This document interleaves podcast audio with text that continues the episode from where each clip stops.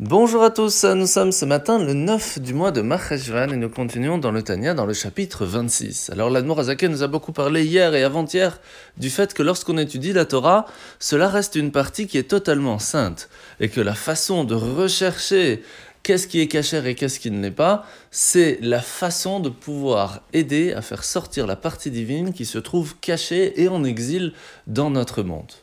La question que l'on va poser aujourd'hui, c'est est-ce que la marloquette fonctionne de la même façon?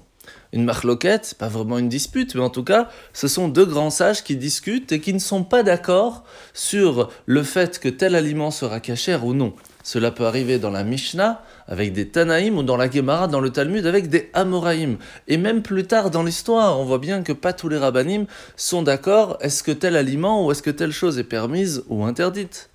Est-ce que cette façon d'être contradictoire est aussi sainte que l'on peut le penser. Et la réponse est oui. Parce qu'en fin de compte, pourquoi est-ce qu'il y a cette dispute, cette, contradiction? Pour rechercher la vérité, pour rechercher à savoir est-ce qu'on peut réussir à, transformer, à utiliser, à, à, retrouver cette partie et cette étincelle divine qui se trouve en galoute, en exil, pour réussir à la faire dévoiler et à la faire sortir ce qui fait que cette partie de recherche est en soi aussi extrêmement importante.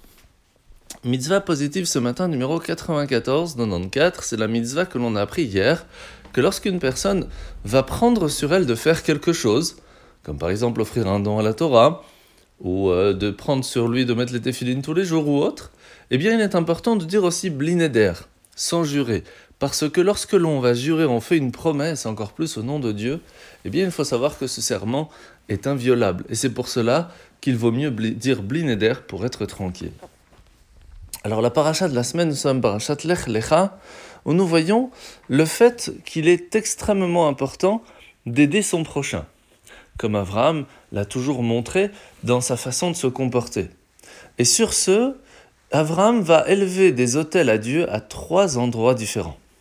La première fois, c'était pour remercier Dieu pour la promesse qu'il allait avoir une subsistance, qu'il allait avoir une descendance, et que le pays où ils allaient vivre, ça allait bien se passer. La deuxième fois, c'était un hommage au don divin de la Teshuvah, la repentance, le fait que même après avoir fauté, s'être trompé dans sa façon de se comporter, eh bien on peut restaurer ce lien avec Dieu. Et la troisième fois, c'est vraiment l'aptitude à s'abandonner complètement pour Dieu. C'est un niveau de conscience du divin qui n'est pas vraiment évident à arriver. Ce sera vraiment quand Mashiach arrivera à ce moment-là, nous réussirons à le ressentir. Eh bien, pour vraiment comprendre comment est-ce que Abraham était prêt à aider les autres, il y a une histoire du Rav Groner, le, le secrétaire du rabbi, qui raconte cette, cette, partie avec le rabbi de Lubavitch. Un jour, une personne d'Israël appelle au, secrétariat du rabbi en disant J'ai besoin d'une bénédiction pour ma fille, et pour moi. Le rabbi va demander à faire passer le message Sache que je prierai au tombeau de mon beau-père pour ta fille, mais par contre, toi, en tant que père, est-ce que tu vas de temps en temps aider à ce que d'autres personnes mettent les téphilines et une Hanoukia pour Hanouka ou pour Purim, etc. Et c'est là qu'en fin de compte, la réponse est de retour oui, de temps en temps, je vais au Bet Rabat, je vais avec le Chaliar et je vais l'aider à ce que d'autres personnes puissent réussir à faire la Torah comme il le faut.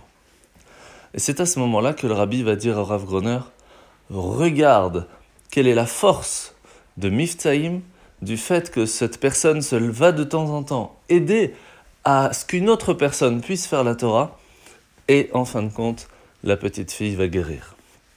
Nous voyons encore une fois comment est-ce que Abraham nous a montré le chemin dans la paracha qu'il était prêt à sortir de chez lui pour pouvoir aider d'autres personnes de la même façon, tout cela continue encore aujourd'hui à nous aider et à nous protéger. En vous souhaitant de passer une bonne journée et à demain.